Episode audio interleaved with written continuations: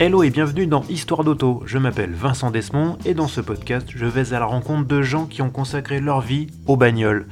Ils ou elles sont journalistes, photographes, illustrateurs, blogueurs ou encore youtubeurs, ils ont un point commun, de l'essence coule dans leurs veines. Épisode après épisode, ils nous raconteront leur parcours, leurs goûts, leurs aventures motorisées, en un mot, leurs histoires d'auto.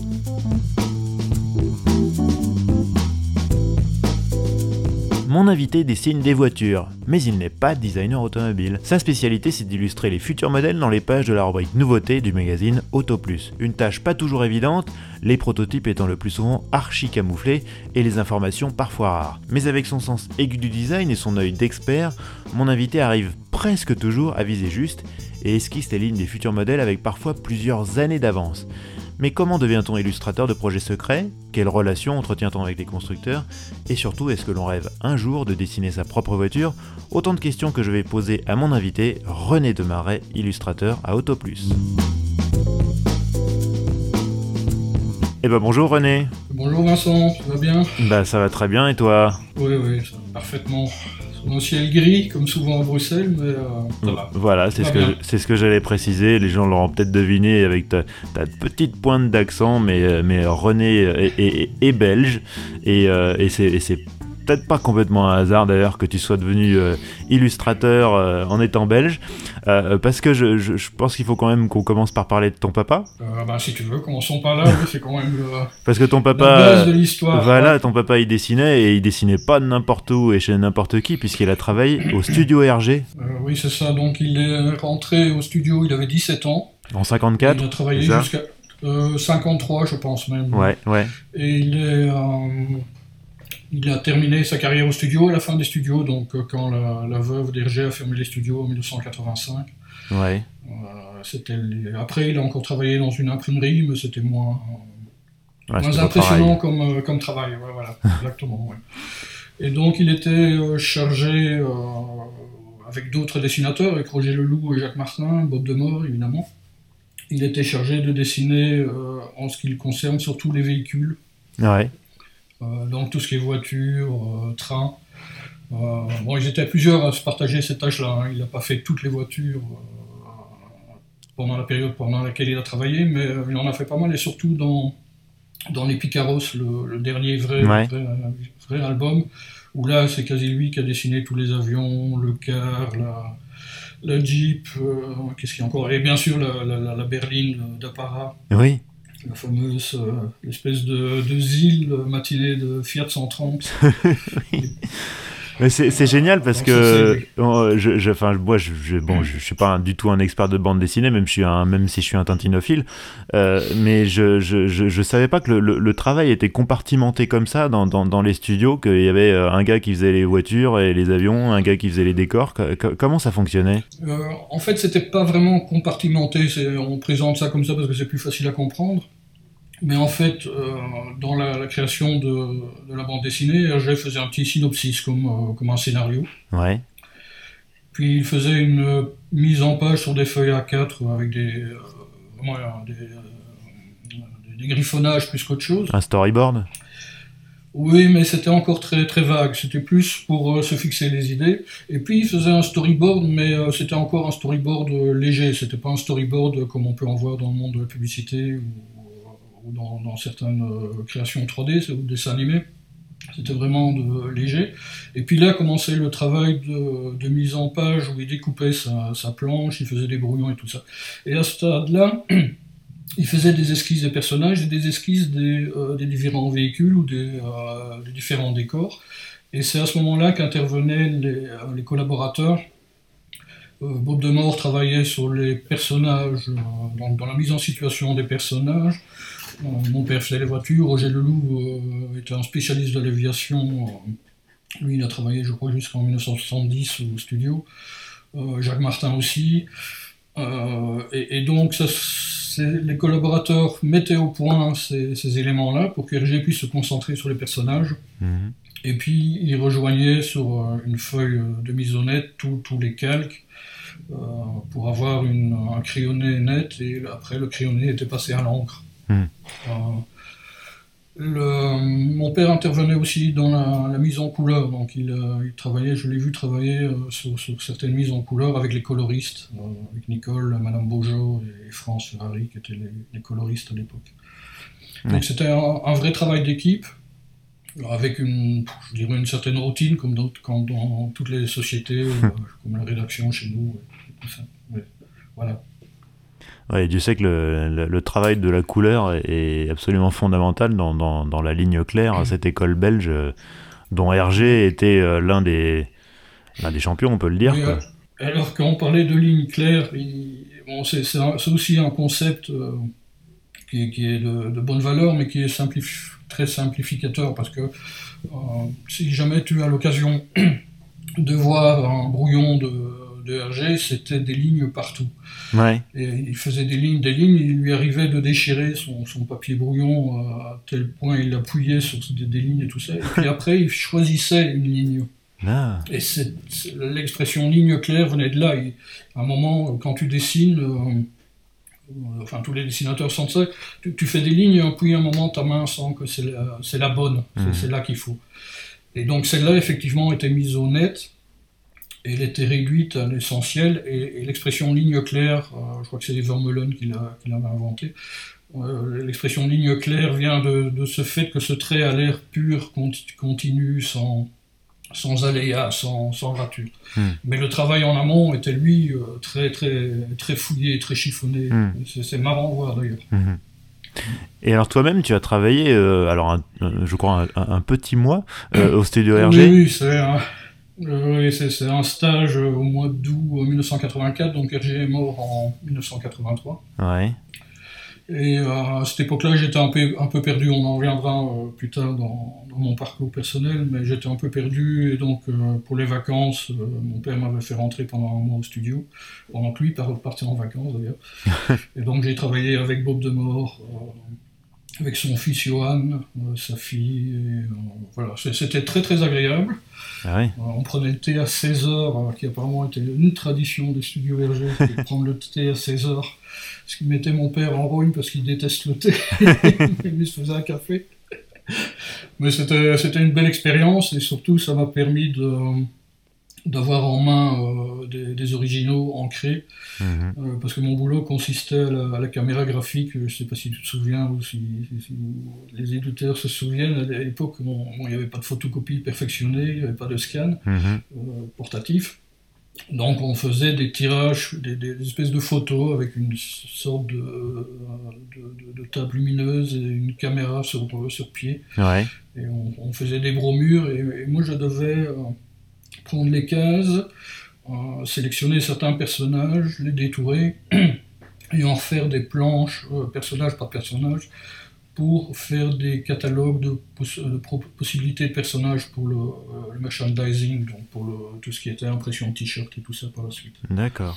C'était agréable. Ouais. Donc j'ai un contrat des studios Hergé, même si ça a duré un mois pour ce... Tu l'as encadré ?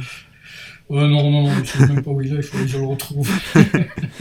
Et alors justement, bah, parle-nous un peu de ton parcours, de ta formation. Alors je sais que tu as étudié à l'Académie Royale des Beaux-Arts de Bruxelles. Oui, c'est bien ça. Oui. Excusez du peu, mais comment t'en es arrivé là ? Alors le Royal, ça fait très chic, mais il faut dire qu'en Belgique, toute association qui a plus de 50 ans peut demander à porter le titre royal, donc ça s'appelait royal aussi. Donc, mais ça fait très chic en France. Ah ouais, je te confirme, ça fait très classe. Non, c'est... Bon, il faut remettre les choses à sa place. Je suis très heureux d'avoir fait ces études-là, mais c'est un parcours un peu chaotique, donc j'ai fait, après mon bac, j'ai fait ce que nous on appelle les humanités, donc ce qui correspond au collège et au lycée en France. Mm-hmm. J'ai fait des trucs classiques, donc latin, maths, fort. Et puis, la voie, normalement, pour ce genre d'études, c'était faire médecine, avocat, ingénieur, ouais, polytechnique ou un truc comme ça. Et moi, j'aimais les voitures. À l'époque, j'étais avec Philippe Reden, que tu connais peut-être, oui, qui a été directeur des rédactions de l'Autojournal, ouais, qui est un ami d'études, hein, on se connaît depuis qu'on a 11 ans. Et nous, on aimait tous les deux les formules Ford, on lisait Auto Hebdo avec son supplément belge, on était fascinés par le le monde du sport auto. On suivait l'évolution de Thierry Boutsen à l'époque, Marie Duez, ouais. Didier Tex, donc tous ces Belges ouais. qui ont fait de la monoplace. Jacques X, évidemment. Mmh. Et donc, on voulait, nous, se diriger vers ça. Donc, on a fait tous les deux une année d'ingénieur industriel. Et tiens-toi bien, on avait choisi ça parce que dans Auto Hebdo, on avait vu qu'un Liégeois avait fait ses études-là, lui, à Liège. Et comme mémoire de fin d'études, il avait construit sa propre Formule Ford. D'accord. Donc, c'était Claude Trouel, qui a fait carrière, hein, qui est monté jusqu'en Formule 1 comme ingénieur, et puis qui est parti dans l'IndyCar, donc c'était ouais. rien. Et on trouvait ça génial, donc on a fait exactement les mêmes études que lui, sauf que nous, on n'a pas été au-delà de la première année, parce qu'on était vraiment trop nuls en physique. Ouais, bah, voilà. Je connais très bien, je connais très bien le problème. Donc, après ça, j'ai galéré, je peux le dire, j'étais vraiment au fond du trou. J'ai fait quoi ? J'ai fait un peu d'informatique, c'était le début de la mode de l'informatique, là, on est dans les années 80, 82. Ouais. Et c'était intéressant. Sauf qu'un jour, le prof qu'on avait, un des profs qui nous avait, qui travaillait à l'armée belge, nous a fait visiter le centre de calcul de l'armée belge à Evere, juste à côté du siège de l'OTAN. Et là, j'ai vu ces types comme dans une scène de James Bond, avec plein d'ordinateurs à bande et, ouais.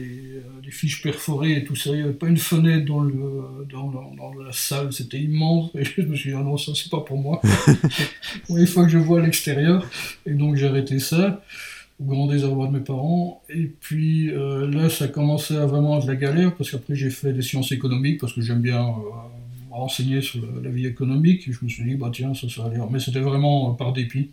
Ah oui, tu te cherchais et, vraiment Ah oui, j'ai vraiment cherché ma voie, et là, je dois reconnaître que mes parents ont été très, très patients. Même si, bon, les études ne sont pas très chères en Belgique, c'était quand même un sacrifice pour eux. Et là non plus, je me suis rendu compte que finalement, bon, je te passe des étapes, mais finalement, je me suis rendu compte que ce que j'aimais, c'était dessiner des voitures. Mmh. Et donc là est venu un moment où j'ai fait un petit book avec les dessins que je faisais. C'était des photocopies couleurs. Alors c'était les premières photocopies couleurs qui arrivaient à Bruxelles, qui étaient disponibles. C'était 100 francs, 120 francs belges la copie, donc ça faisait 20 francs français. Mmh. À l'époque, avec 20 francs français, tu t'achetais, je pense, 3 ou 4 Auto Hebdo par exemple. Oui. Donc c'était vraiment c'était onéreux. Et j'ai fait un petit book, et un matin, j'ai pris le train pour Paris. Et là, je suis arrivé à la gare du Nord, et la vie est vraiment bizarre, étrange, mais elle est bien faite, finalement. Parce que je suis descendu dans le métro, et c'était la première fois que je prenais le métro à Paris. Et je suis arrivé, bon, les tickets, ça n'avait pas de souci, mais je suis arrivé au Portillon, et à Bruxelles, les Portillons, le métro est beaucoup plus moderne, donc à Bruxelles, le Portillon s'ouvrait automatiquement. Donc j'ai glissé, moi, mon ticket de métro dans la machine, j'ai récupéré mon ticket, mais le portillon ne s'ouvrait pas, en pleine heure de pointe. Donc t'imagines, la panique, ça poussait derrière, j'ai vraiment eu paniqué, je ne comprenais pas ce qui se passait. Et donc je suis sorti de la station de métro, et puis je me suis dit, bon, maintenant, qu'est-ce que je fais ? Et j'avais 3 rédactions à voir, je n'avais pas pris de rendez-vous, rien du tout, hein, c'était vraiment sur un coup de tête. J'avais 3 rédactions à voir, il y avait Auto Hebdo qui était rue de Lille, l'Automobile Magazine qui était à Boulogne, si je ne me trompe pas, et l'Autojournal qui était complètement à l'opposé, Clignancourt, à Montmartre. Et donc je suis descendu à pied, donc j'ai découvert Paris à pied, je suis arrivé à rue de Lille, et puis le temps de toutes ces histoires-là, bah, il était déjà quasi 1h de l'après-midi. J'ai juste glissé mon dossier dans la boîte aux lettres de la rue de chez Auto Hebdo, donc je suis même pas rentré. T'as même pas sonné. Même pas sonné, parce que je me suis dit, bah, je vais aller à l'Automobile Magazine, et puis j'ai pris le métro pour aller à Boulogne, et puis là je me suis rendu compte qu'à l'époque il fallait 3 heures pour faire le trajet en train, que si je voulais être le soir à Bruxelles... en train sans devoir payer le TEE, le TE qui était beaucoup trop cher pour moi. J'avais intérêt à remonter à la gare du Nord assez vite. Donc j'ai juste eu le temps de mettre mon dossier chez Auto Hebdo. Ouais. Et puis, bon, il ne s'est rien passé. Ouais, c'était normal, vu les conditions, il ne s'est rien passé. Sauf que 3 mois après, j'ai eu une lettre d'un jeune homme très sympathique qui s'appelle Christophe Bonneau, que tu as entendu récemment. Invité des précédents épisodes, oui. Voilà, et qui me proposait de travailler avec lui. Et Christophe était à l'époque à l'armée, donc il ne pouvait pas travailler aussi librement qu'il voulait. Mais c'est comme ça que notre collaboration a commencé. Et là-dessus, mon père, après une discussion assez pointue avec moi, assez fournie, m'a suggéré de faire des études d'art graphique à l'Académie royale des beaux-arts de Bruxelles. Mmh. À l'époque, on était mal informés. Hein. Maintenant, ça peut sembler bizarre. Pourquoi j'ai pas fait une école de design effectivement, mais je ne savais même pas qu'il y avait une école de design à la Cambre, par exemple. Qu'il y avait du design à Saint-Luc. Jean-François Hubert, hein, mon collègue liégeois, mm-hmm. qui travaillait pour l'Autojournal, mon collègue et ami, lui, il a fait ça. Je pense qu'il a fait le design à Saint-Luc à Liège. Je ne savais même pas que ça existait, ces études-là. Et donc j'ai fait ces études de communication graphique et visuelle, donc ce qu'on appelait nous la pub, à l'Académie, et je ne le regrette pas parce que ça a été des années où j'ai repris confiance en moi, et pas un peu. J'ai découvert des nouvelles techniques de dessin, parce que jusque-là je dessinais un peu comme j'avais vu mon père faire. Ouais. Donc à l'écoline, ce qui était une espèce d'aquarelle hypersensible, il fallait faire vraiment attention.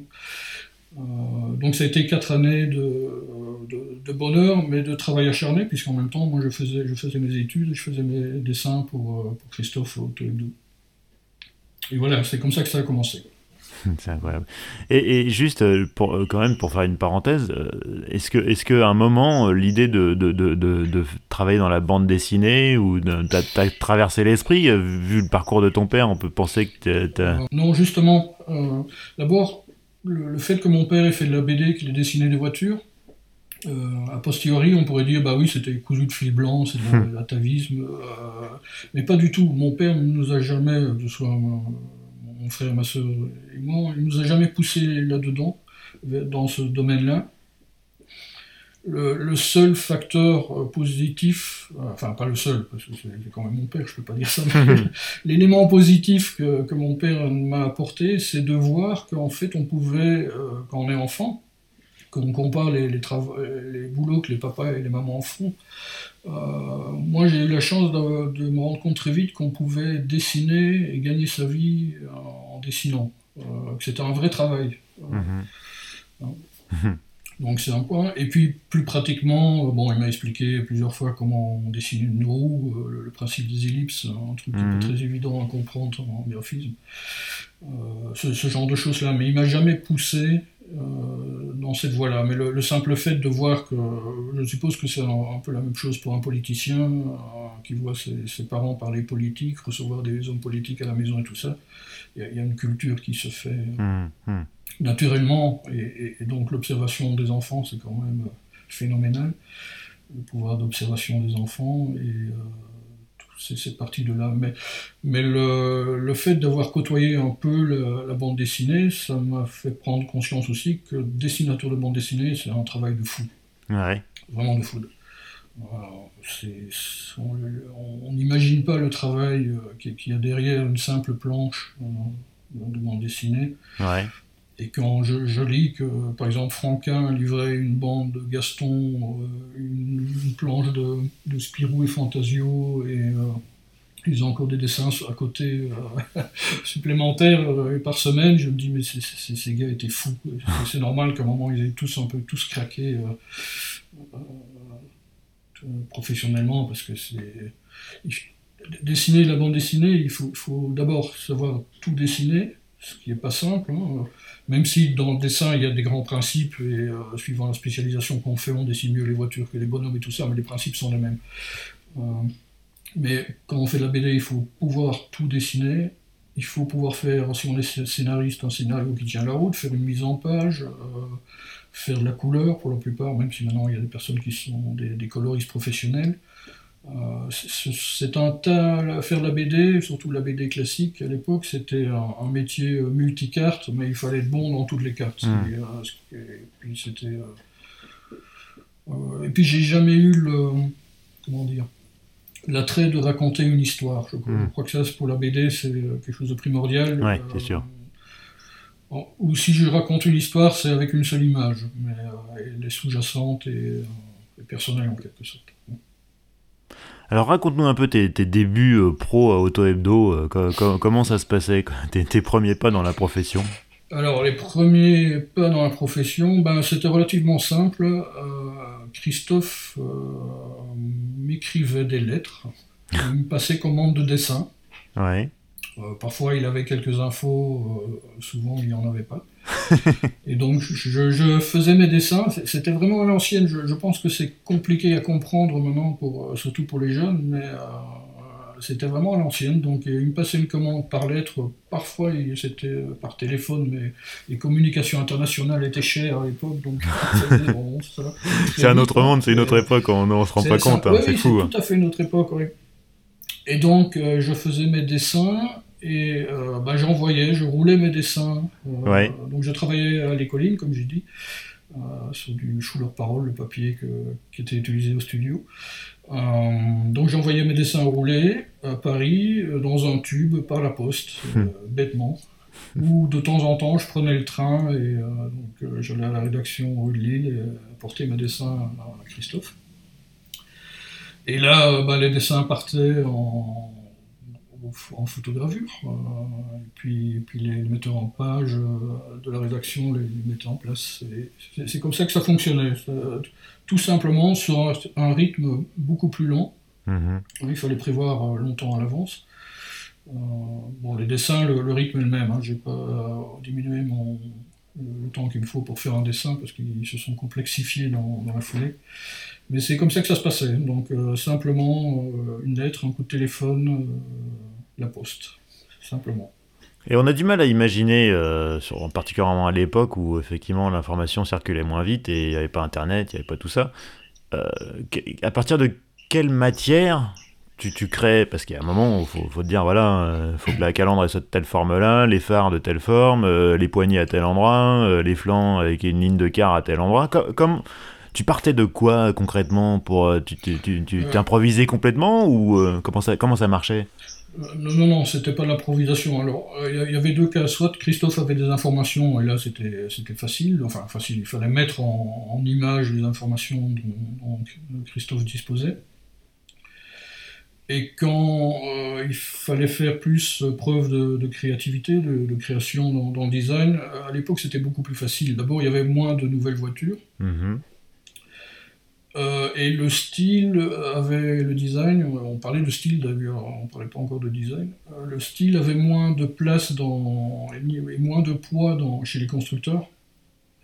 Donc on savait très bien que je vais dire une bêtise, mais que la Peugeot 405, ce serait dans la lignée de telle ou telle voiture, ce serait que la 605, ce serait une grosse 405, donc il y avait moins de questions et moins de recherche de démarcation, de création de nouveautés, comme c'est le cas aujourd'hui, où pour chaque modèle, il faut que chaque modèle ait sa personnalité, et, tout en gardant un air de famille, mais, et surtout chez les constructeurs français, où chaque modèle apporte sa grosse dose de créativité.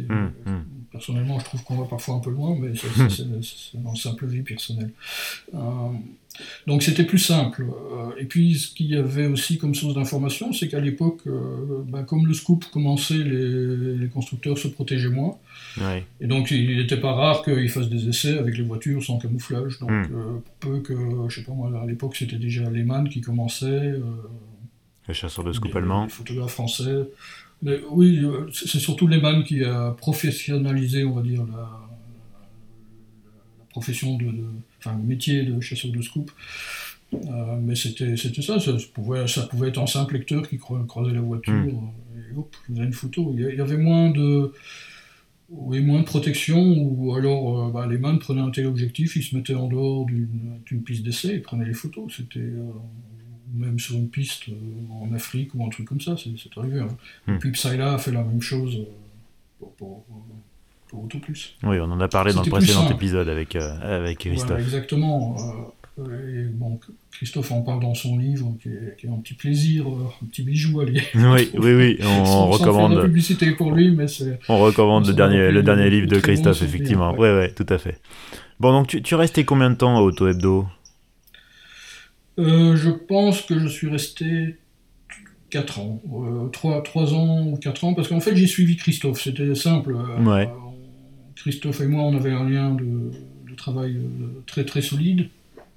Donc quand Christophe a quitté Auto Hebdo, je pense que c'est à l'époque de la création du quotidien Le Sport, qui voulait être un rival de l'équipe. Si je me souviens bien, Éric Batte s'occupait de la rubrique auto, la section sport auto et auto du sport, et Christophe Bonneau avait suivi. D'accord. Et moi j'ai suivi Christophe Bonneau. Mais à l'époque j'étais totalement indépendant, hein. J'étais freelance, j'étais même pas pigiste, j'étais freelance, j'étais étudiant d'ailleurs. Donc c'était total informel. Christophe m'avait dit je m'en vais au sport, est-ce que tu veux me suivre? Bah, bien sûr, et puis ça s'est fait comme ça. Et c'est comme ça aussi que je suis arrivé à Auto Plus. Ouais. Donc le sport a duré je pense un an au maximum, le quotidien, dans sa version quotidienne que j'ai connue moi. Et puis, Autobuild s'est créé, Éric Batte a formé l'équipe pour créer la version française d'Autobuild, donc Auto Plus. Il a fait venir Christophe Bonneau, et Christophe m'a demandé si ça m'intéressait. Et c'est là, on était en 88, et moi je terminais mes études, donc j'ai pas arrêté. Ça tombait bien. Un moment mort. Ah oui, ça tombait parfaitement. J'ai loué mon premier appartement exactement à la même époque. J'ai rencontré celle qui allait devenir ma femme au même moment. Ça a été un été. Tout se combinait parfaitement. Tout se combinait. Il y a des moments dans la vie comme ça où tout se percute et puis il ne se passe plus rien pendant des années. Mais là, c'était vraiment. C'était trop. C'était beaucoup trop. Surtout qu'en plus, je travaillais avec Philippe Reden, qui lui était à l'époque, il s'occupait de la rubrique auto de la version belge de l'Express, donc il s'appelait le Vif l'Express. Ouais. Et donc je faisais ses photos pour lui, et on faisait des reportages, c'est comme ça qu'on a découvert la Twingo en avant-première. Ah, tu faisais des photos aussi? Ah oui, mais bon, vraiment un amateur, je mettais 3 bobines pour faire une vraie photo. Hein. D'accord. C'est là que je me suis rendu compte que c'était aussi un vrai métier. Ouais, parce que là, ça coûte cher, surtout à l'époque avec les films. Voilà. Mais donc, ça nous a donné des moments épiques. Par exemple, le premier salon Turin qu'on a fait, on est descendu de voiture. Moi, j'avais pas mon permis à l'époque parce que dans ma période de loose totale, j'avais raté mon permis de conduire en plus. C'était vraiment pour un amateur de voiture la honte totale. Et donc, ça nous a valu pour le salon de Turin, par exemple, on dormait dans la voiture.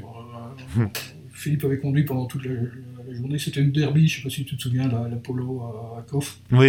La première Polo à Coff, ouais. Et donc on avait dormi près du Lingotto, et le matin on mettait une cravate et on allait faire les stands.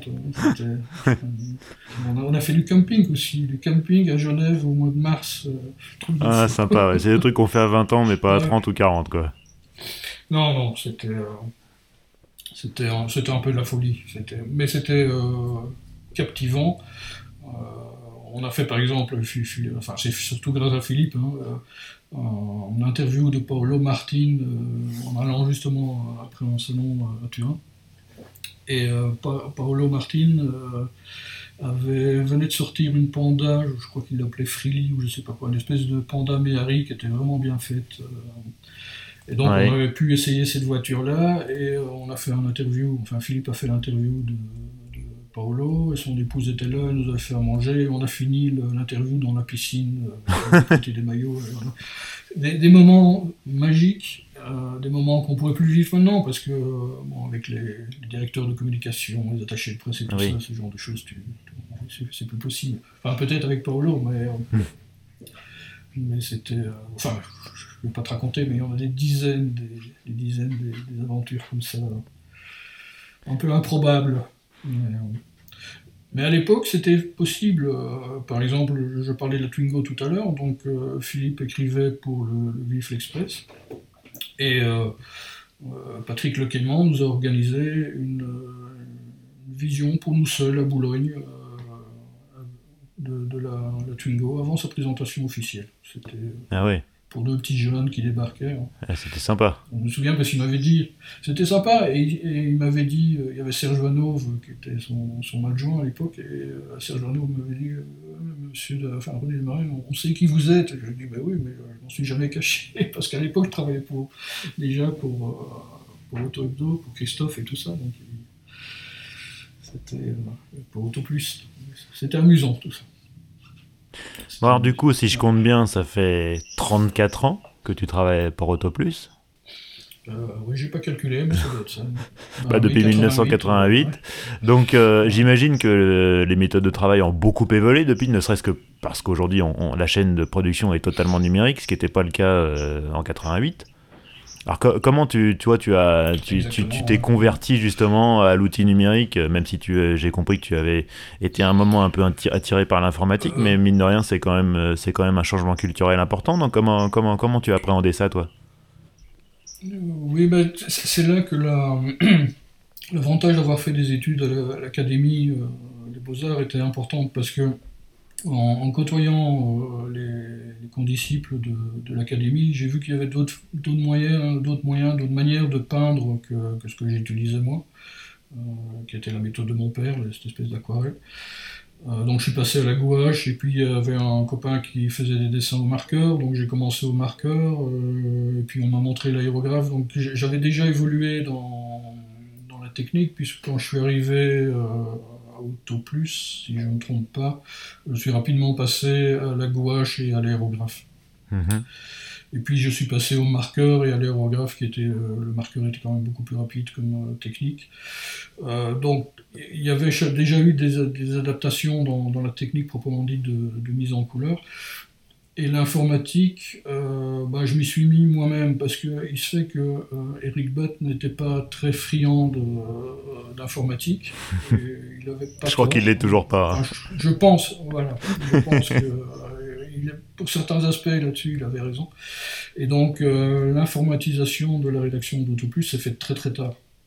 Ouais. Mais mon épouse, elle, travaillait chez Femme d'aujourd'hui, le célèbre...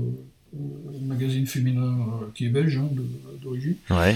Et elle faisait de la mise en page. Et eux, c'était informatisé très tôt. Donc, par son biais, j'avais compris qu'à un moment, il faudrait quand même que je passe à l'informatisation. Donc, je me suis acheté moi-même mon Mac, un Quadra qui m'avait coûté le prix d'une voiture qui était à l'occasion.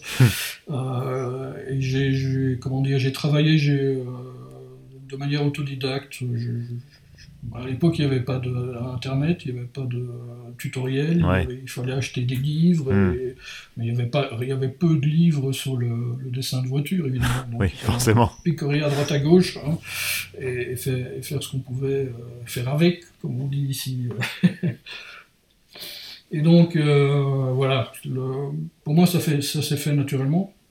Il se fait aussi qu'entre-temps, j'ai quitté Bruxelles, hein, toute cette période, la première période Auto Plus, donc de 88 jusqu'en 96, j'ai travaillé chez moi dans mon appartement à Bruxelles. Et puis j'avais parlé à Christophe et puis à Jean-Jacques Blanchet qui l'a remplacé par la suite, du fait que je sentais que je pouvais apporter un petit plus au journal. Et à un moment, Éric Batte m'a téléphoné au mois de décembre, le 21 décembre 95, en me disant voilà, si vous voulez, vous pouvez, il vous voyait, hein, si vous voulez, vous pouvez venir pour le 1er janvier ou le 2 janvier à la rédaction. On a une place pour vous. En tant que journaliste, cette fois-ci, journaliste et illustrateur.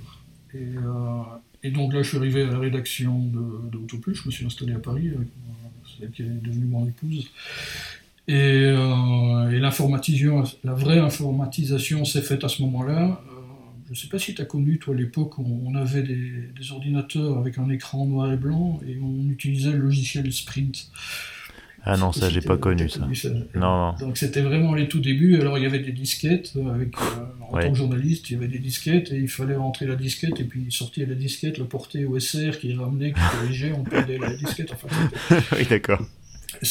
Là aussi, maintenant, on voit ça avec des yeux actuels, c'était la préhistoire. Oui. Mais, et à l'époque, la maquette n'était pas encore digitalisée, parce que je crois que c'est Patrick Santis n'aimait pas trop non plus. Ouais, le directeur artistique d'Auto Plus à l'époque. Voilà. Et il travaillait encore avec des bandes de papier qui collaient. Comme on avec les ciseaux et la colle, oui. Voilà. C'était vraiment à l'ancienne, mais ça avait son charme. Et c'était efficace quand même. Et donc, tout ça pour te dire que quand l'informatisation de la rédaction s'est faite, moi je suis passé assez naturellement à Photoshop parce que j'avais déjà fait des petits travaux de mon côté et ça se passait pas ça. Mais je m'y suis pas tout à fait, je suis pas vraiment convaincu par l'informatisation. Ouais. C'est magnifique, c'est un magnifique outil techniquement, ça raccourcit les chaînes de fabrication évidemment. On ne parle même pas d'Internet, parce que alors là, c'est un bond en avant incroyable. Mais je trouve que le contact du papier, le pinceau, la main sur le papier, le pinceau, le trait de pinceau, même l'aérographe, même si tu ne touches pas le papier avec l'aérographe, il y a une interaction qu'on n'a pas avec une tablette graphique sur un écran. Il y a cette glace, il y a ce verre entre l'écran ou ta tablette graphique et toi qui fait que le contact n'est pas le même. Il y a une sorte de distance directe. Et surtout, le fait qu'on puisse revenir en arrière. Quand tu dessines sur un papier, tu fais une erreur, tu as intérêt à apprendre à la corriger pour ce qu'elle ne voit pas. Ou alors tu recommences. Avec les programmes, les logiciels, tu reviens en arrière. Mais le problème, c'est que tu peux revenir tellement en arrière que tu perds un temps dingue. C'est le piège des pommes Z. C'est la même chose. Ouais. Et c'est la même chose pour l'écriture, parce que j'ai appris. Je suis devenu journaliste un peu sur le tas en 96. C'est la même chose. Il y avait Robert Séjourné, donc Pop, qui était un vieux de la vieille, qui était encore à la rédaction à l'époque. Et Bob, il s'essayait devant son écran, il réfléchissait, et puis il jetait ses phrases, et c'était fait. Alors que nous, les jeunes, à l'époque, on revenait en arrière, ça prenait des plombes pour avoir un texte correct. Non, lui, il se mettait et il jetait. Je lui avais posé la question, mais il m'a dit « Mais René, c'est bien ça, moi j'ai commencé. » Je crois qu'il a fait des comptes rendus de courses ou d'essais à distance. Et donc, à l'époque, il travaillait à la rédaction, il y avait une sténo à l'autre bout du fil, et il dictait leur texte par téléphone. Ah ouais. Donc évidemment, leur texte devait être... nickel dès le départ. Nickel dès le départ. Bon, ils pouvaient corriger certaines choses, mais la structure du texte, en tout cas, devait être parfaite. Et dans le dessin, c'est la même chose. Quand tu fais un dessin, une mise en couleur, sur du papier, si tu te loupes, tu te loupes. La professionnalisation se fait dans le sens où tu apprends à corriger tes erreurs et à les masquer. Mais ça ne marche pas à tous les coups. Avec l'ordinateur, le fait qu'on puisse revenir en arrière et peaufiner, et puis faire des essais et tout ça, finalement, je me demande si on ne perd pas un peu en force et en pertinence. Ouais. En spontanéité. En oui, ça, spontanéité certainement, mais même dans le... dans le côté subjectif, alors j'ai utilisé un grand mot, mais de l'artiste, de la transmission de tout son subconscient sur le papier. Il y a des barrières qui se font via l'écran, la tablette, et je pense que tout est un peu plus artificiel, moins personnel. Mais techniquement, c'est fabuleux.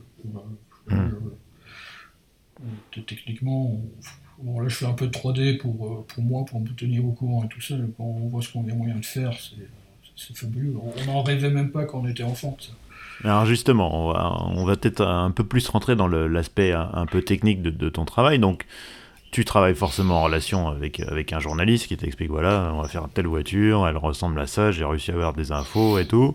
Toi, une fois que tu as ça, comment tu pars ? Tu pars d'une photo d'un modèle existant, tu crées de ex nihilo, comment tu fonctionnes ?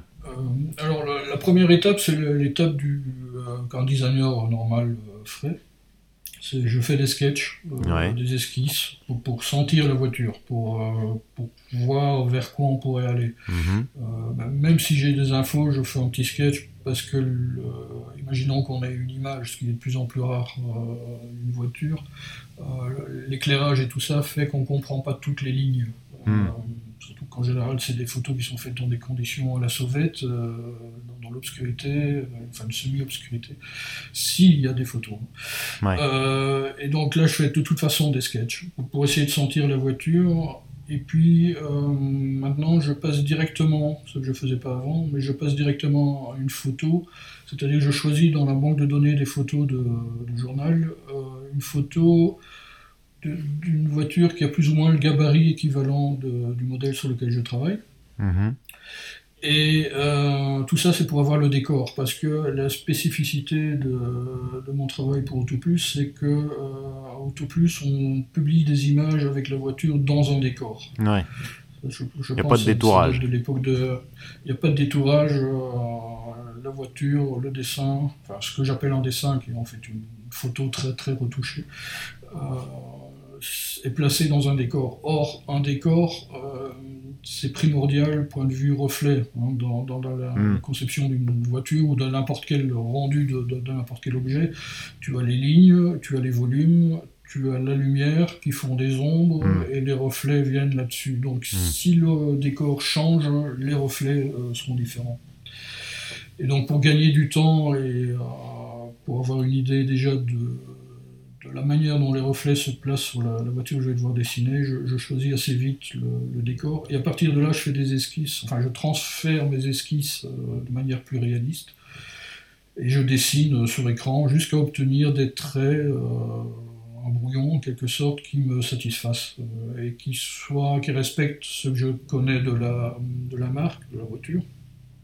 Ce que j'ai comme information ou ce que je n'ai pas comme information, ce que je crois avoir deviné de la tendance, parce que c'est ça qui est très important, ce sont les tendances de style de la marque. Si je prends Peugeot, parce que c'est la marque pour moi la plus compliquée pour le moment, même si chaque modèle est percutant, innovateur, et je prends la 408, c'était impossible à imaginer les lignes de la nouvelle 408. On savait que c'était sur une base de 308, on savait que ce serait un fastback, mais les formes, les galbes qu'ils ont données à cette voiture, moi j'étais parti sur l'idée qu'ils allaient réinterpréter le coupé 406, il y a un peu de ça dans la 408, mais c'est les formes, il faut aller les chercher. Leurs designers sont là pour ça, heureusement qu'ils nous étonnent, parce que si je trouvais tout de suite les formes, c'est qu'il y aurait un problème pour les bureaux de design. Mais donc j'essaie de comprendre les tendances, par exemple le simple fait qu'un chef de design change, ça peut donner des informations. Bon, les concept cars, évidemment, qui sont des sources d'informations, mais qui peuvent aussi te perdre dans les idées qu'ils essaient de transmettre en présentant le concept car. Enfin, bref, tout un ensemble de faisceaux qui fait que une Peugeot ne ressemble pas à une Renault. Même si c'est Gilles Vidal qui est responsable du style maintenant, il y a une touche Peugeot un peu dans les Renault qui va arriver, visiblement. Oui, forcément. Mais ça restera une Renault. Il y a des différences. Et à force de les dessiner, ça devient intuitif. Ouais, j'allais dire, avec toutes ces années, tu avais évidemment une sensibilité en termes de design, de dessin, de création, mais j'imagine que toutes ces années ont affiné ta sensibilité, peut-être ton regard sur le design automobile. En quoi ça t'a enrichi tout ça ? Ça m'apprend à relativiser. Enfin, c'est peut-être aussi les années qui passent qui font que le caractère relativise beaucoup plus de choses, mais je relativise beaucoup plus l'analyse des dessins, du design. Enfin, quand je dis je relativise, c'est que j'accorde de plus en plus d'importance au côté humain des choses. Je parlais du changement, par exemple, de Gilles Vidal qui est arrivé chez Renault. C'est ça qui devient intéressant, c'est qu'est-ce que le designer a voulu dire, le designer et pas que le designer, mais même le service marketing. Quel est le message que le modèle veut montrer? Ce genre de sensations sous-jacentes qui sont pas évidentes, mais quel est le message derrière? À qui s'adresse la voiture? Parce que c'est un truc auquel je pensais pas, comme dans le fou de la jeunesse, on se dit ouais, Jacques, j'aime pas, qu'est-ce qu'ils font, c'est à chier, machin. Par exemple, la Peugeot 408, je l'aime pas. Mais c'est pas grave, ça n'a aucune importance que je l'aime ou que je l'aime pas. Cette voiture vise un public. Ce qui est important, c'est qu'elle touche ce public. Et ça, quand je dessine, je dois y penser aussi. Je ne dois pas essayer de faire, comme je faisais au début, si moi je la faisais, je la ferais comme ça. Non, ça, j'essaie de m'éloigner de ça. J'essaie de me dire, voilà, si j'étais chez Peugeot, sachant qu'il s'adresse à tel type de clientèle, qui a tel type d'attente, qu'est-ce que je ferais? Et c'est là que ça devient intéressant, parce que suivant que tu te mets dans la tête d'un designer Renault ou Seat ou Dacia, t'as pas du tout la même vision des choses. C'est marrant parce que en fait, voilà, tu te mets à parler, en fait tu te glisses dans la peau d'un designer auto, et ça c'est intéressant.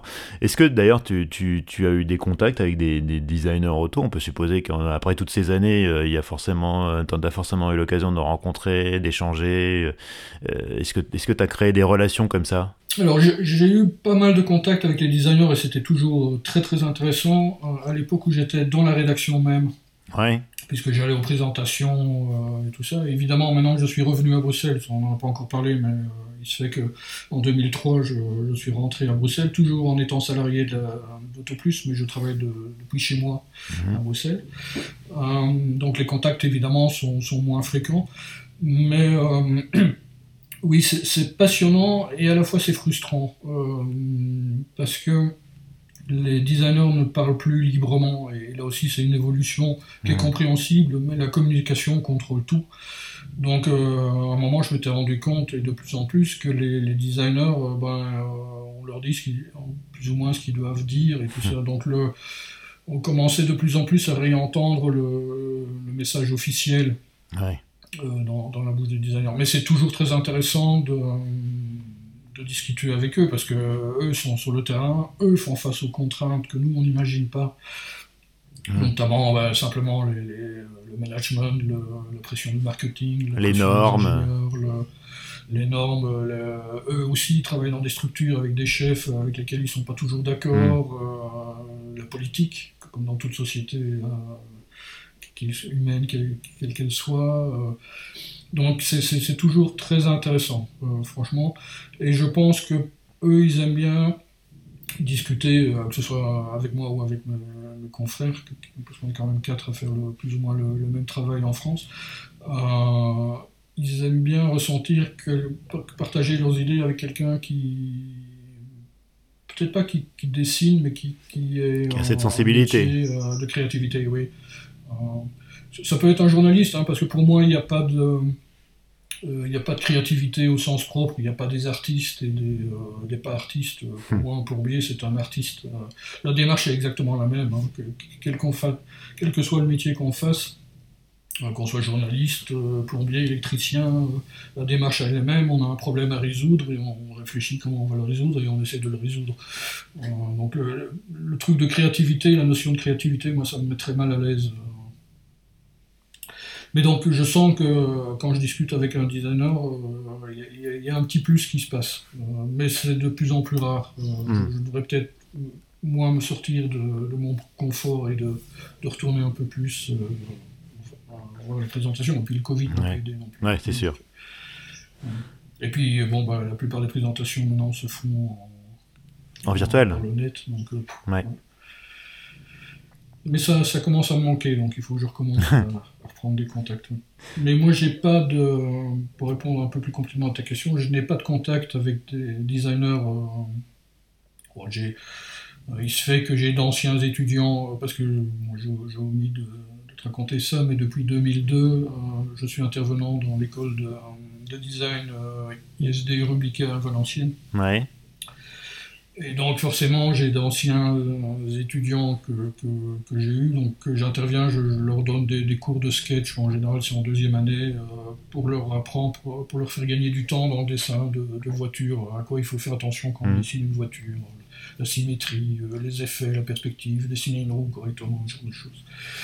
Et donc et forcément, il y a d'anciens élèves qui sont des designers dans l'industrie, mais je les vois très très rarement. Donc j'ai pas de... Ce ne sont pas des sources d'information pour moi. D'accord. Alors, chers auditeurs, vous savez que vous pouvez retrouver ce podcast sur les réseaux sociaux, Twitter, Facebook, Instagram, et maintenant c'est LinkedIn, cette fois-ci c'est officiel, je peux le dire. Et vous pouvez du coup savoir à l'avance quels sont les invités, et vous pouvez leur poser des questions. Et là, justement, j'ai une question posée par l'ami Benoît, que je salue au passage. René, est-ce qu'un constructeur a essayé de te débaucher, ou peut-être ailleurs, est-ce que toi, tu as eu l'idée à un moment de postuler chez un constructeur ? Non, ça s'est pas fait, c'est un regret, mais c'est de ma faute, c'est pas les constructeurs. Il faut dire, tout à l'heure je disais que j'ai passé 3 années vraiment difficiles après mon bac, et j'avais pas confiance en moi, j'avais vraiment pas confiance en moi. Et donc j'ai jamais pensé que mon travail pourrait intéresser des designers ou des services de design chez les constructeurs. Je me croyais trop modeste. Oui, c'est triste, mais c'est idiot, mais c'est comme ça, c'est la vie. Ouais, le complexe de l'imposteur. Non, même pas de l'imposteur, le simple fait de... Bah non, j'y pensais même pas. D'accord. C'était, j'étais pas formé. Surtout qu'à l'école, à l'époque, donc là on est en 1988, l'Art Center College of Design avait ouvert une filiale à Vevey. Et là, avec Philippe Reden, dont je parlais tout à l'heure, on avait été faire un reportage, et il sait qu'on a rencontré Luc Donker-Volk, qui a fait une carrière, enfin qui fait toujours une carrière fabuleuse. Par Volkswagen, notamment chez Lamborghini. Voilà, et Lamborghini, puis maintenant qui Hyundai, et donc qui est un type impressionnant. C'était passionnant de discuter avec lui, mais le problème, je me suis rendu compte que c'est un type qui était beaucoup plus brillant que moi, avec des capacités supérieures et tout, et donc ça n'a pas amélioré les choses. Ah oui, d'accord. Dans ma confiance en moi. Et la vie a fait que, d'abord, les constructeurs... On parlait de contexte tout à l'heure, que ça ressemble un peu à la préhistoire, comme le disait Christophe dans l'interview que tu as faite de lui. C'était la préhistoire dans le sens où il n'y avait pas de constructeur, enfin en tout cas pas de service de design à Bruxelles à l'époque, sauf Toyota qui en a ouvert un à Zaventem. Et puis Isuzu qui avait ouvert un petit bureau pas très loin, mais à l'époque je ne le savais même pas. Et donc il n'y a pas ce réseau de connaissances possibles. Quelqu'un qui habite Montlhéry, par exemple, forcément, il sait qu'il y a un circuit, il voit des voitures, il peut faire un contact et tout ça. À Bruxelles, c'était pas le cas à l'époque. Pour la bande dessinée, il y avait tout ce qu'il fallait. Mais pour design de voiture, il n'y avait rien. Donc j'étais en manque d'informations. Et quand les choses ont fait que j'ai travaillé, comme je te racontais tout à l'heure, j'ai travaillé dans la foulée j'ai pas arrêté après mes études, j'ai travaillé tout de suite à temps plein pour Auto Plus, pardon. Et donc la question s'est pas posée. C'est avec le recul, c'est maintenant je me dis, oui, mais quel idiot j'ai été, j'aurais dû faire mon book. Après j'ai appris que, par exemple, Donato Coco avait gagné un concours pour Crown et Flamme. Et il avait été engagé, je pense, c'est par Citroën à l'époque, et qu'il avait envoyé faire des études en Angleterre. Mais le fait est aussi que j'avais pas d'argent, donc en Angleterre, il fallait des moyens. Les emprunts, je pouvais pas compter sur mes parents, j'avais assez abusé d'eux.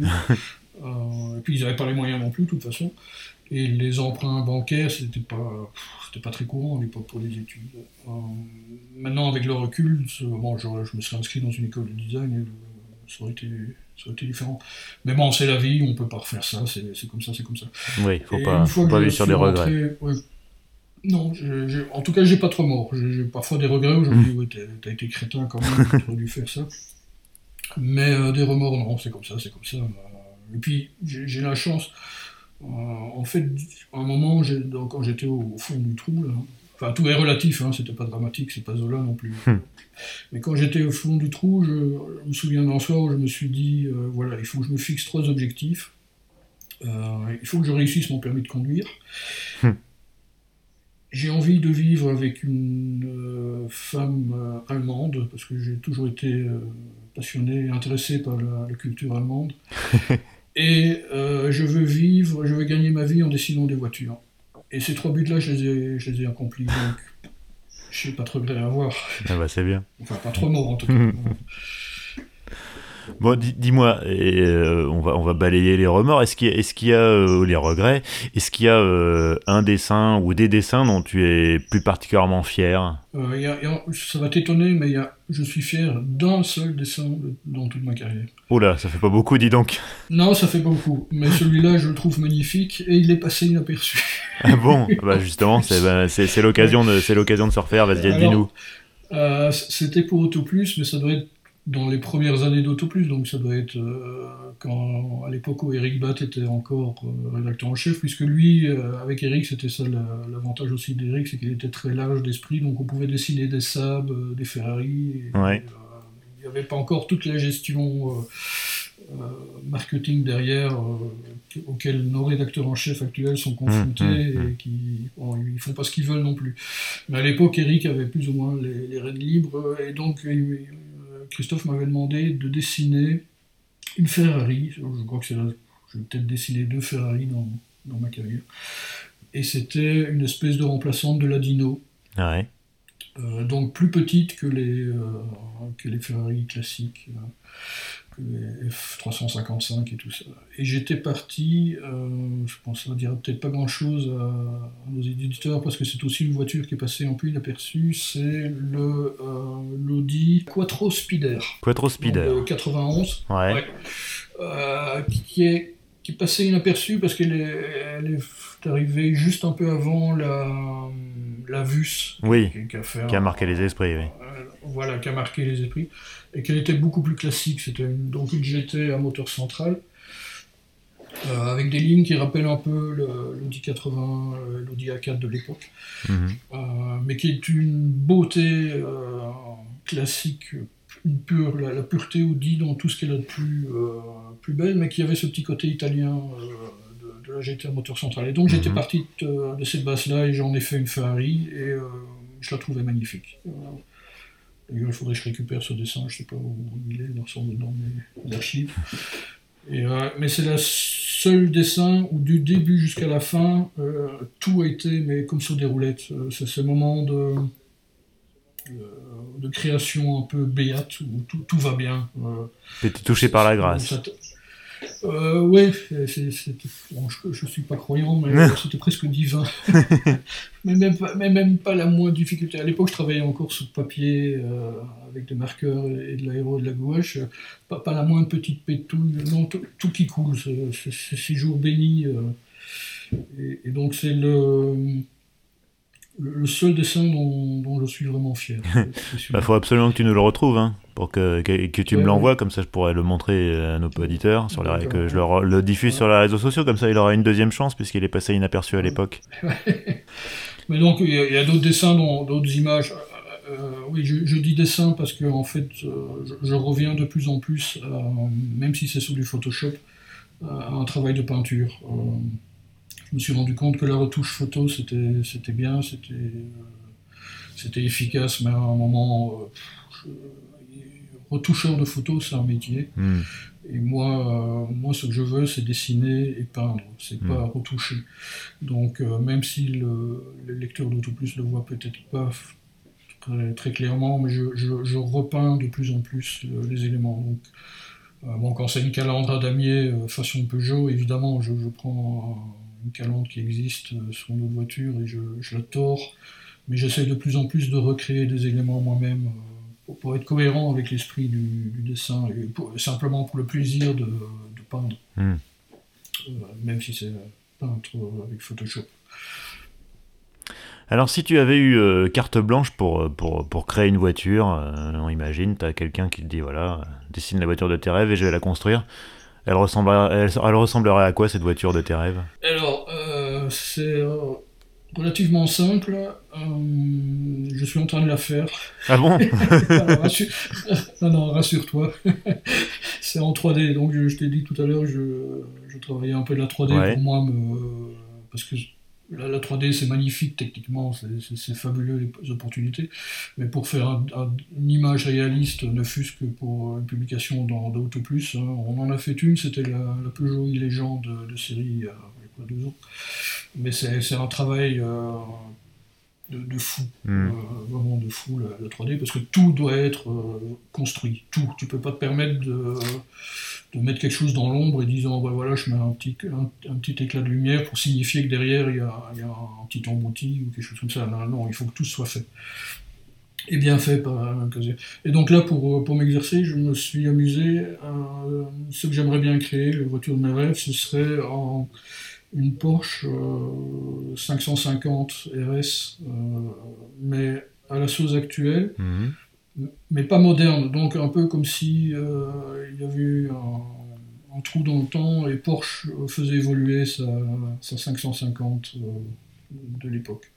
Donc encore ce côté un peu à la fois léger de la structure. Les Porsche étaient des petites voitures. Oui, très frêles, oui. Très frêles, mais avec un design presque basique, mais d'une pureté absolue. Et alors, c'était frêle, mais avec une solidité apparente extraordinaire. Oui. Par rapport aux Ferrari de l'époque ou aux Maserati de l'époque, les Porsche faisaient solide. Déjà à l'époque, même les voitures de course, elles faisaient solide. Et même à l'époque des groupes C, quand on prend une Porsche 956 ou une 962, par rapport à leur rival, elles font solide, les Porsche. C'est assez incroyable. Elles sont pures, légères, et elles font solide. Et donc, ce serait une réinterprétation néo-rétro, on va dire, de la 550. Et alors, est-ce que ce projet en 3D, tu vas le finir? Tu vas nous le montrer? Je pense pas, non. C'est ton jardin secret? Oui, c'est mon plaisir. Ouais. Bon, bah, on laissera nos auditeurs imaginer à quoi ça pourrait ressembler. Je vais d'abord le terminer, et puis on verra si ça donne quelque chose. D'accord. Oui, mais le problème, c'est... modeleur 3D, c'est un métier... À Rubika, à l'école de design dont je parlais tout à l'heure, il y a une filière en modelage 3D. C'est un vrai métier. Et donc, ça ne sert à rien d'essayer de rivaliser avec des gars qui ont une formation de pro dans le domaine. Quoi. C'est plus pour moi... C'est un bon exercice de sculpture aussi, de vision. Parce qu'à force de faire des dessins, comme on travaille en 2D, forcément, on a des trucs de dessin pour gommer les difficultés. La 3D, tu peux pas tricher. Si ton galbe est mal fait, bah non, il est mal fait, c'est pas beau. Et donc, mais c'est ça que ça prend pas mal de temps, la 3D aussi. C'est pas tellement faire la première mouture de la carrosserie, c'est après la mettre au point. Mais c'est un bon exercice. C'est ce que les designers font, sans arrêt, c'est de mettre au point. Avoir l'idée, bien sûr, et puis après mettre au point pour que ce soit beau.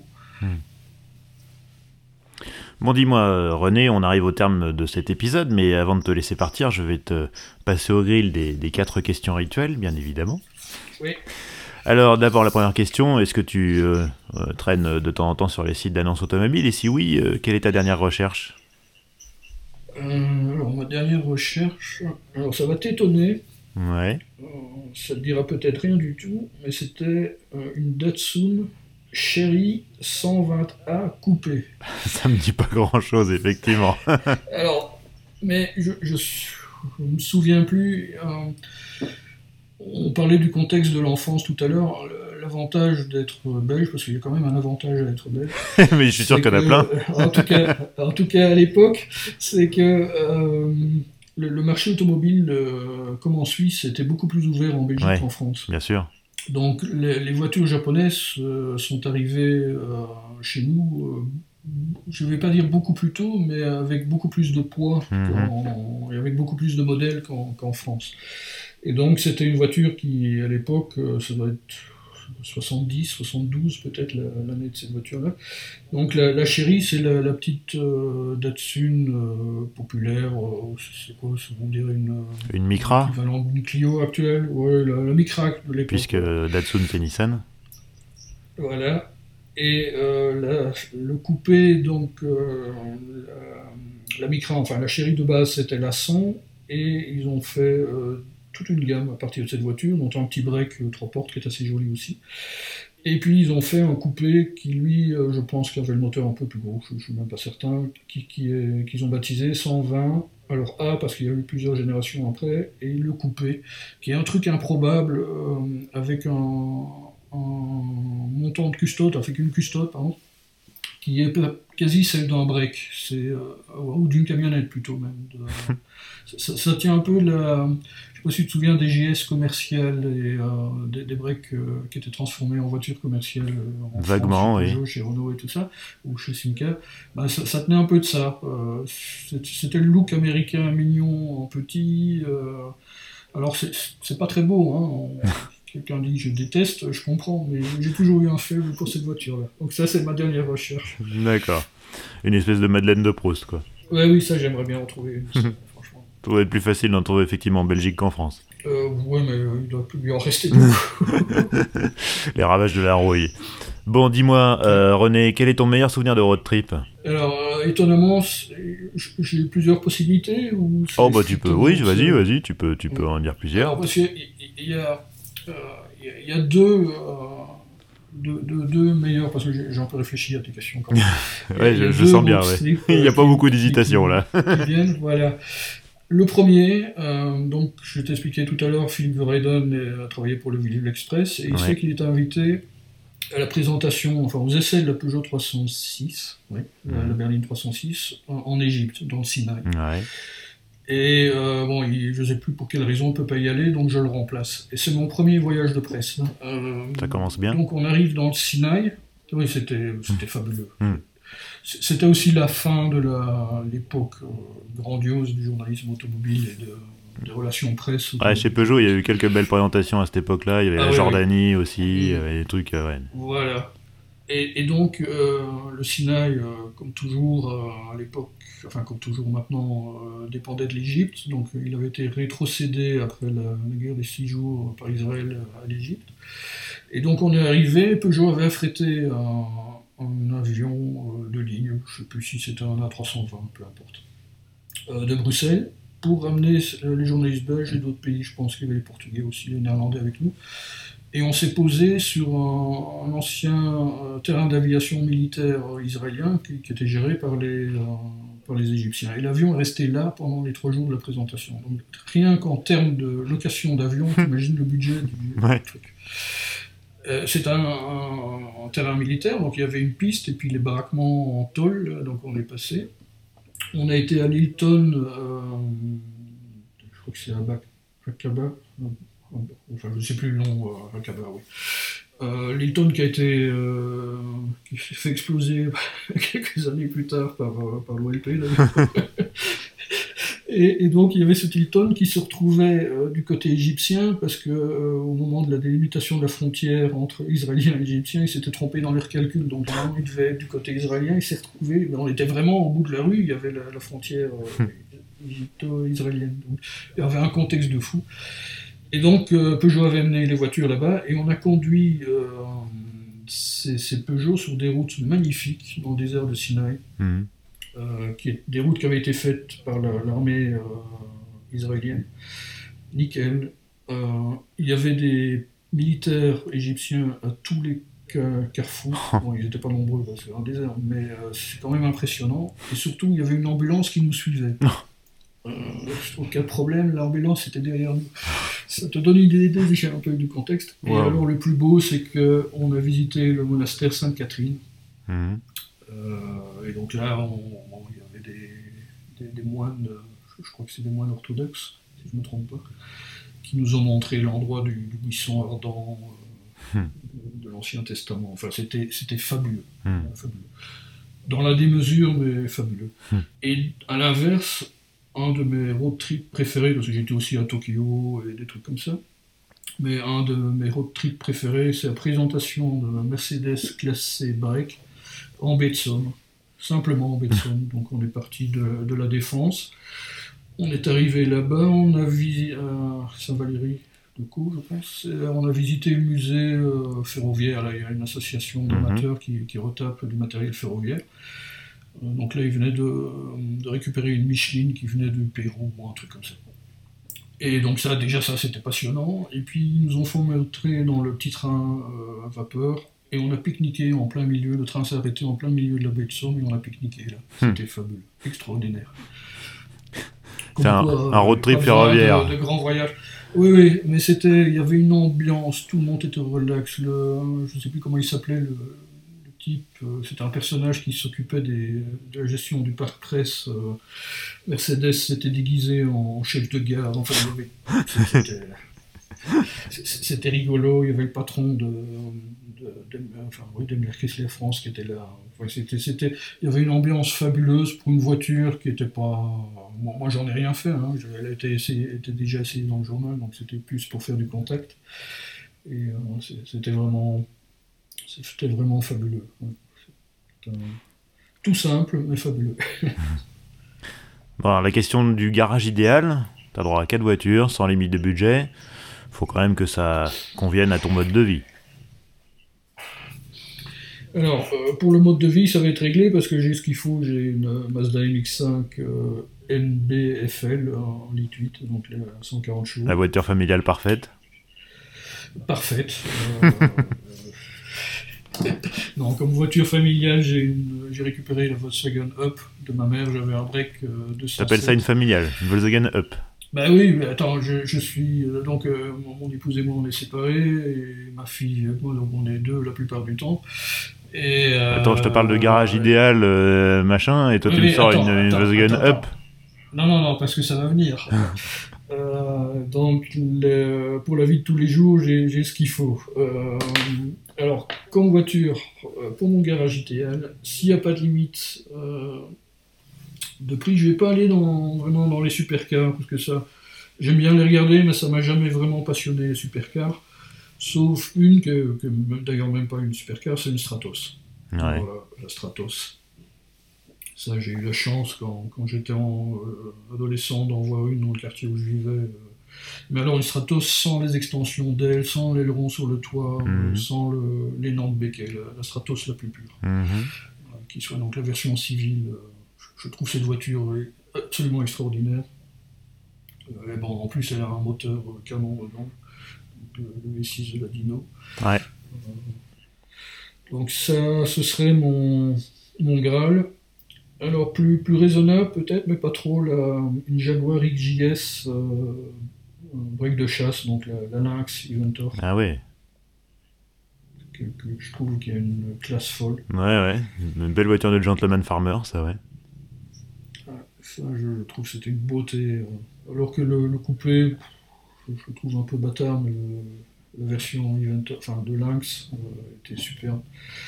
Alors après, là, j'hésite, parce que en fait, les voitures, c'est surtout des voitures de designers. Bon, bah, déjà, la Stratos, c'est Gandini. Ouais. J'aimerais bien une voiture de Paul Braque. Ouais. Donc, soit une Mercedes, soit qu'il aurait travaillé, soit une l'ABM, la 3 litres CSI, le coupé.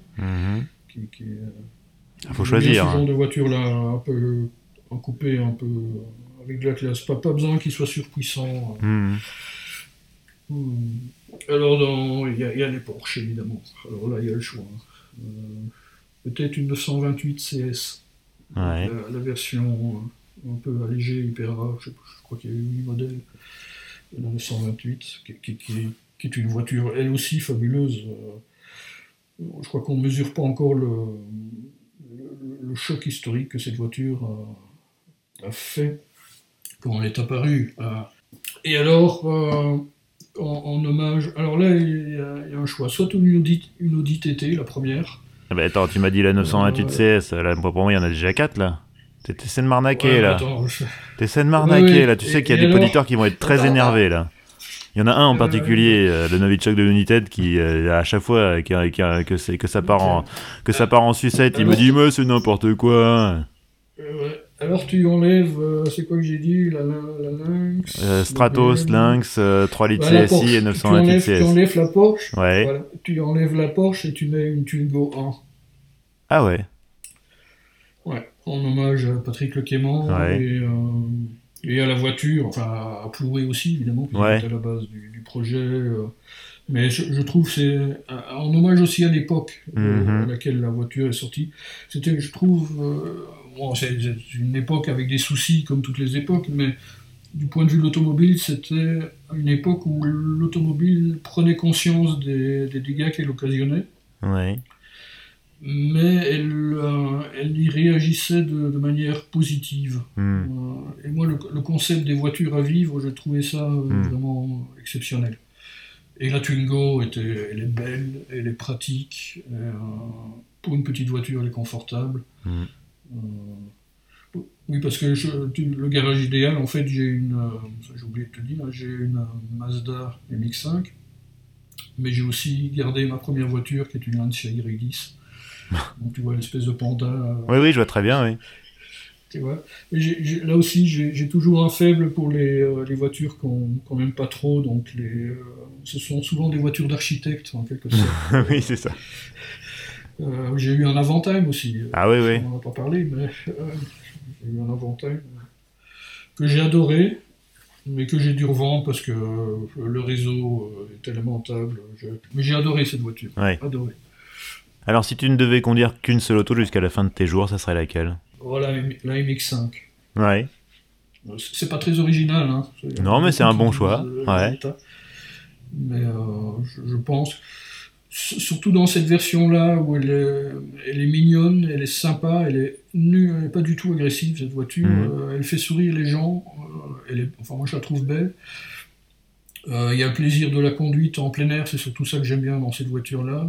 Oui, pour profiter du soleil belge. Voilà, voilà exactement. Mais comme il y en a peu, quand il y en a, nous, on en profite. Bah oui, c'est comme les Anglais. Les Anglais adorent les cabriolets. Voilà, exactement. C'est la même chose.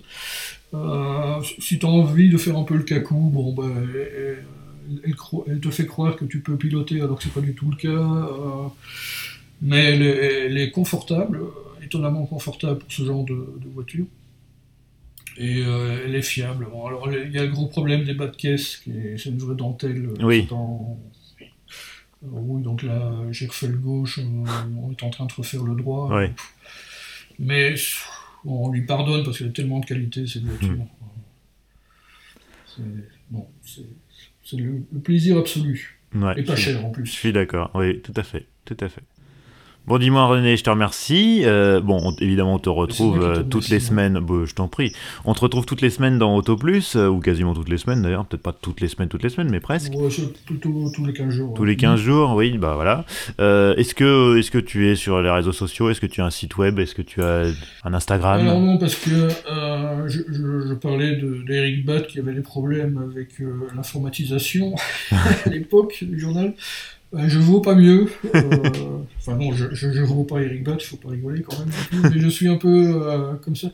En fait, ce qui s'est passé, c'est que Internet, l'arrivée d'Internet, qui est un moyen d'échange fabuleux, qui est un moyen d'information fabuleuse, je ne conteste pas du tout.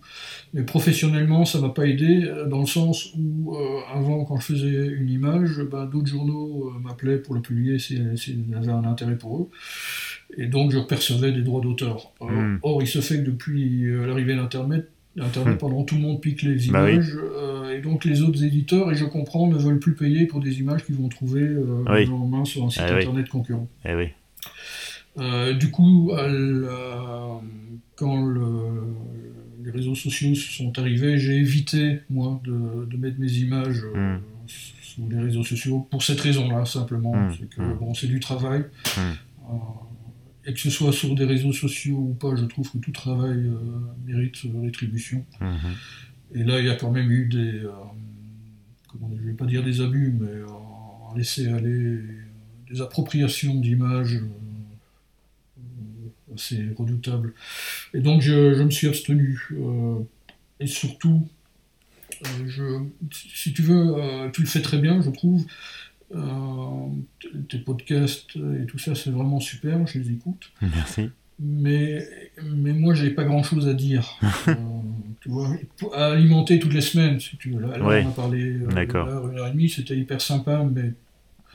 Et je trouve que la plupart des vidéos que je vois sur YouTube ou des podcasts et tout ça, c'est quand même excessif. C'est-à-dire que pour appâter le client, il faut faire dans l'excès, ce qui est normal. Pour se distinguer, pour avoir le plus grand nombre de vues, il faut faire dans l'excès. Et à un moment, ça ne m'intéresse pas de dire ce que je pense aux lecteurs ou aux auditeurs, de ce que je pense d'une voiture ou l'autre. C'est mon goût, c'est pas le goût de l'auditeur. Par contre, expliquer pourquoi un designer a fait comme ceci ou comme ça, ça m'intéresse. Mais ça, c'est un travail d'analyse. On l'a fait pour avec Géraldine sur le site pendant un moment. Géraldine Gaudy, invité du premier épisode. Ouais, exactement. Pierre Taylor et Laurent Capello m'avaient demandé de faire un article par semaine, une analyse design par semaine. C'est intenable. Donc, finalement, on était un par mois. Et puis, depuis la prise en main du site par Rivoll Media, ils m'ont pas contacté, parce que c'est un travail de fou.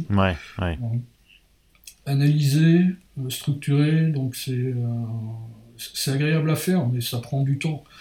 Et si c'est pour mal le faire, autant pas le faire. Donc je suis pas vraiment présent sur les... Bon, j'ai une page Facebook si quelqu'un ça t'intéresse, mais elle est plutôt privée. Oui, bon, bah, je vais pas la donner, alors les gens sauront te trouver s'ils ont envie de te contacter. Voilà. Bon, écoute, mais merci. J'échange volontiers, par contre. Ouais. C'est déjà très bien. Je le faisais déjà à l'époque, surtout si les auditeurs ont des conseils à demander pour, je sais pas, pour l'éducation en design ou quelle filière existe et tout ça, qu'ils n'hésitent pas, j'adore faire ça. Eh ben, ils me contactent moi et je te mettrai en relation. Voilà. Bon, écoute René, merci infiniment de m'avoir accordé ce temps. Comme je l'ai dit, j'invite nos auditeurs à acheter un coup d'œil dans Auto Plus, comme ça ils pourront trouver en grosso modo une semaine sur deux tes dessins qui font généralement la une, donc voilà, je pense que tout le monde voit à peu près ce que tu fais. Et puis peut-être à une prochaine fois sur le podcast, alors peut-être pour parler d'expliquer du design, peut-être, sait-on jamais. Oh, bon, on peut envisager, c'est intéressant. Bon, écoute, René, je te remercie beaucoup et je te souhaite une bonne journée. Je te dis à bientôt.